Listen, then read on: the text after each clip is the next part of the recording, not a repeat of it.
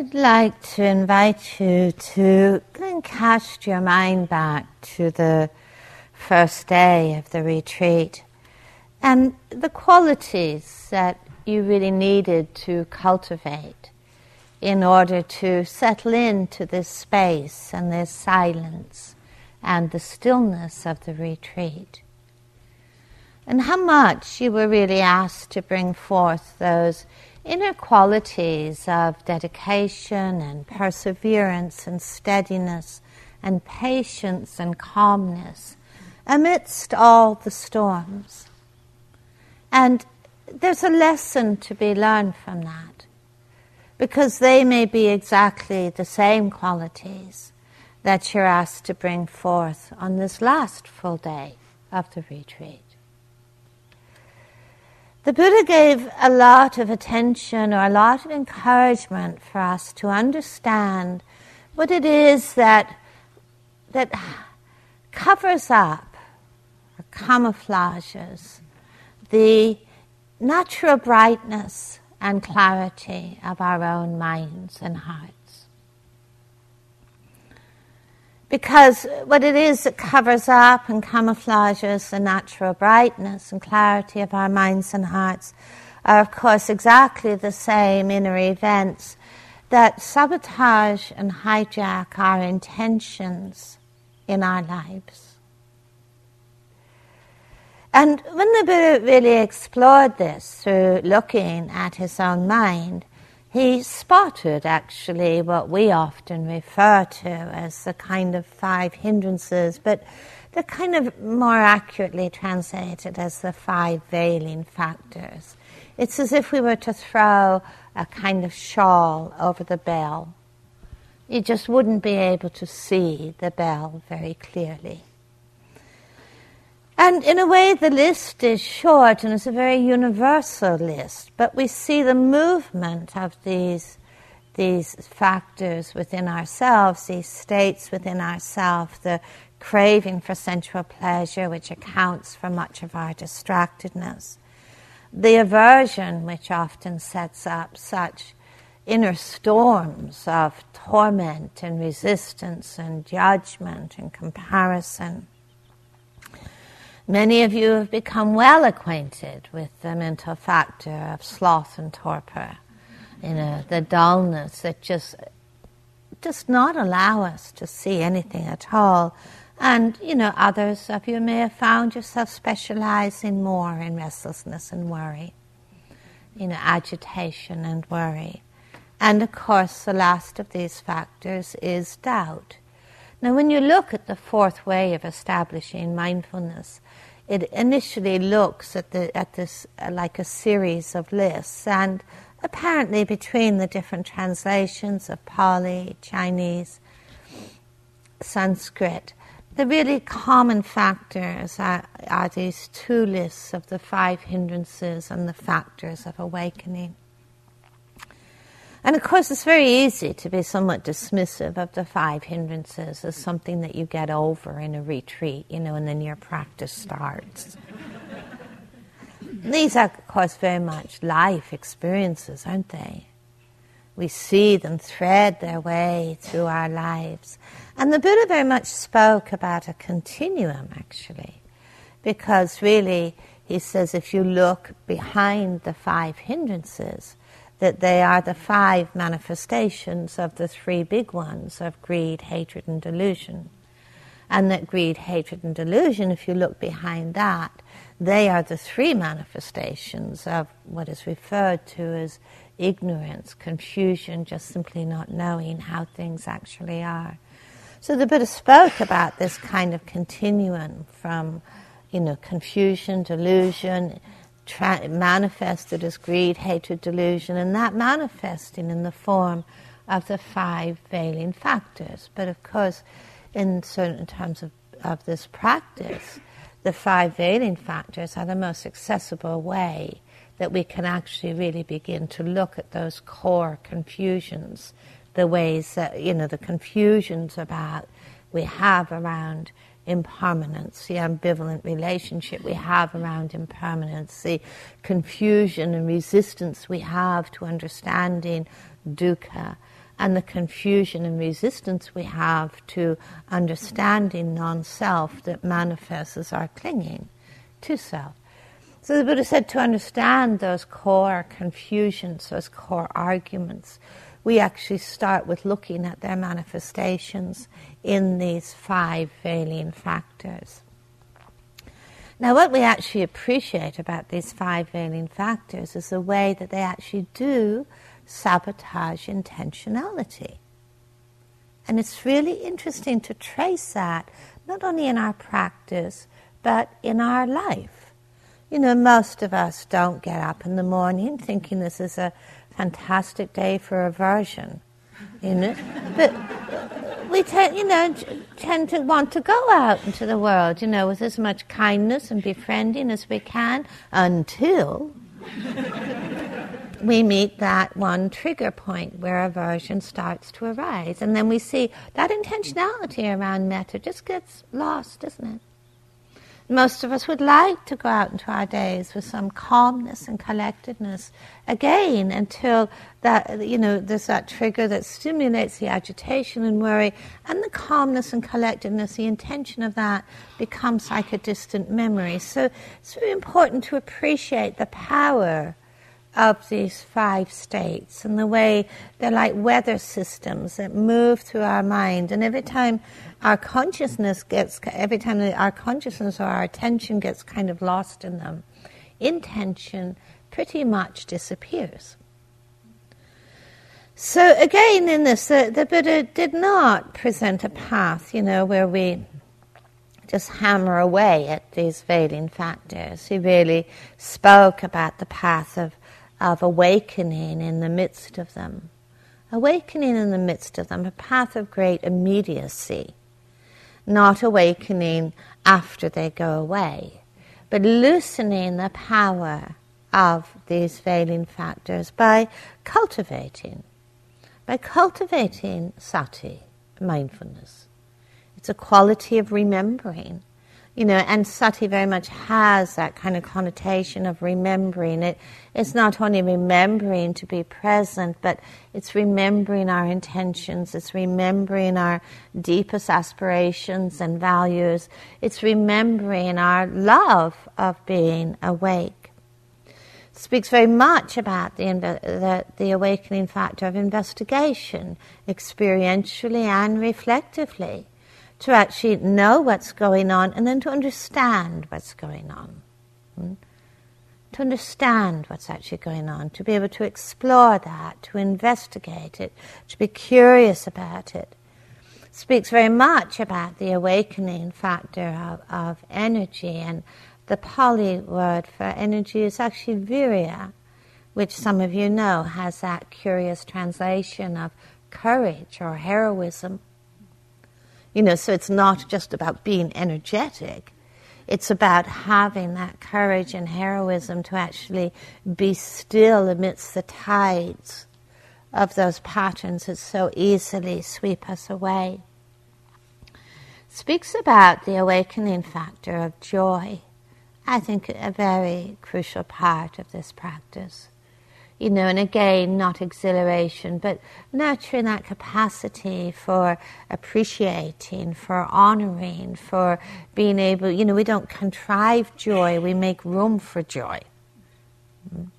We make room for joy by allowing much of the agitations to calm so that we can be touched. Speaks about the awakening factor of tranquility, and actually in Pali, of course, this is also a verb, so, you know, we speak about tranquilizing the moment, which is not about taking a tranquilizer, you know, or going into some sort of oblivious state, but actually calming the moment, calming the agitations.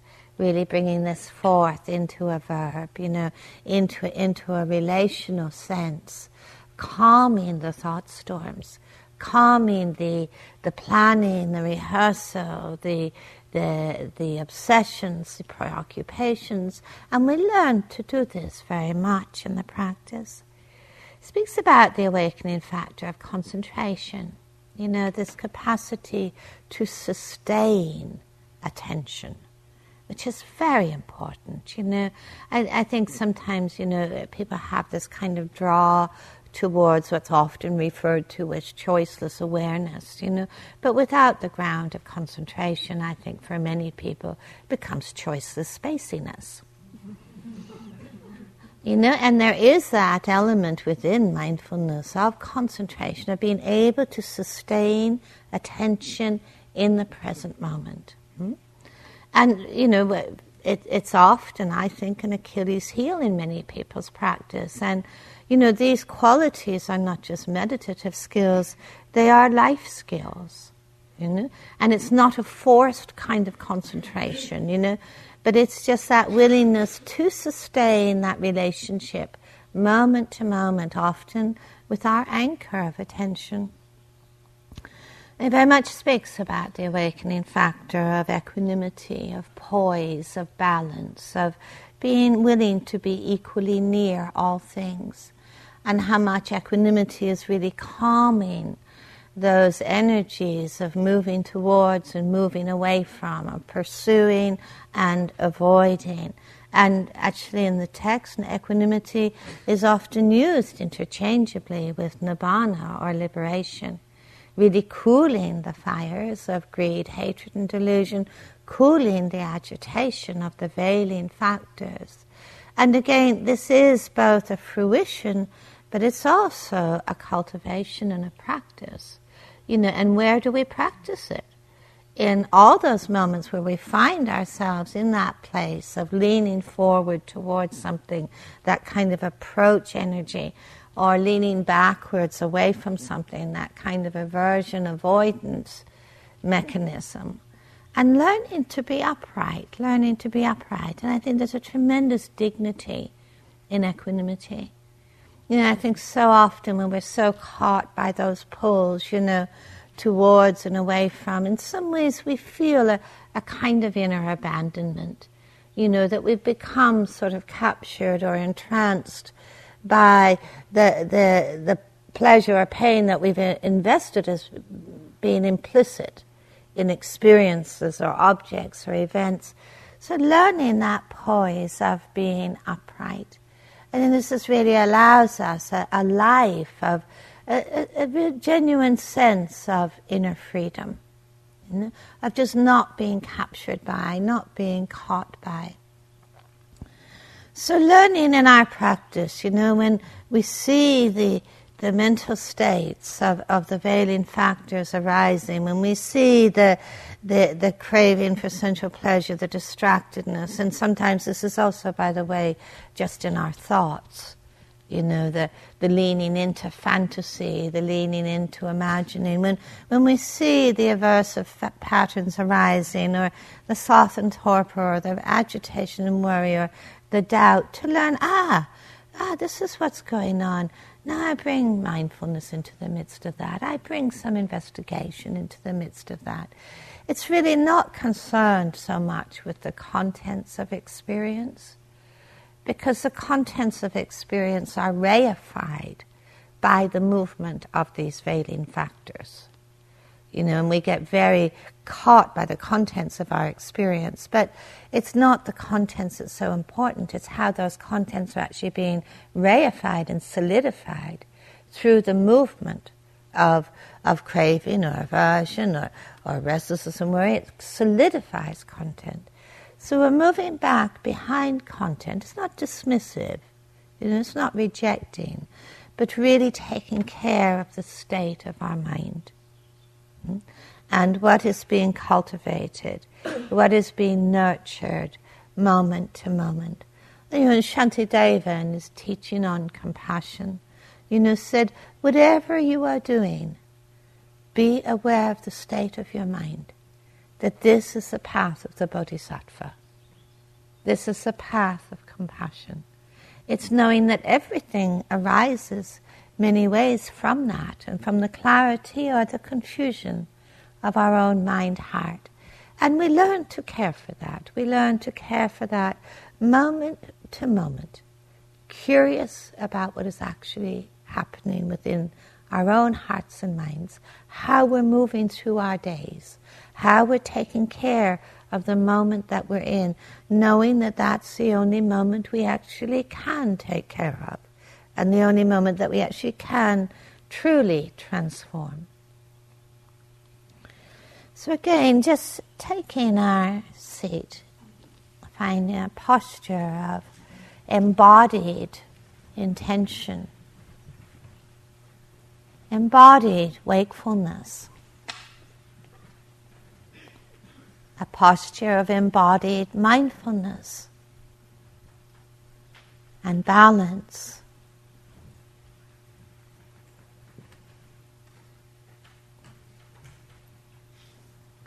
Cultivating a posture of embodied calmness and stillness.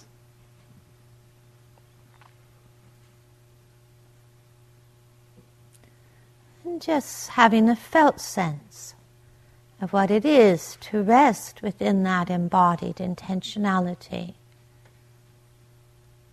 in a body of wakefulness.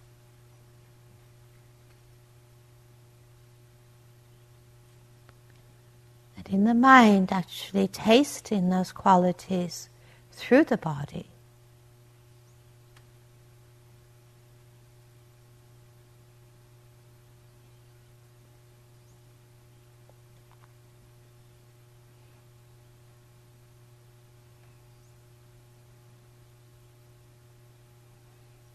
And cultivating some mindfulness of our state of mind in this moment. If any of those winds of craving or aversion or dullness or agitation or doubt are present,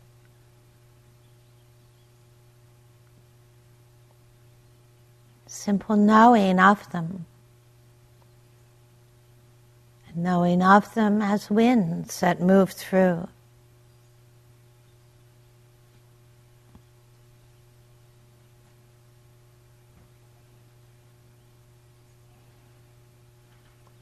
and in the midst of cultivating, of calming, of befriending, of attending,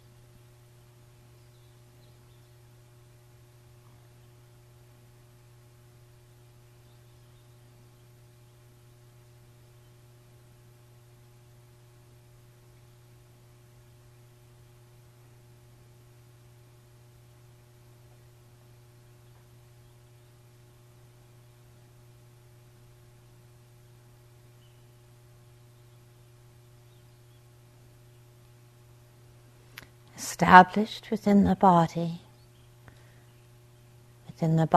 sitting, touching,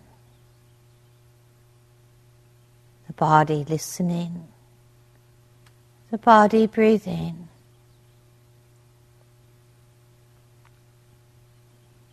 establishing present moment recollection.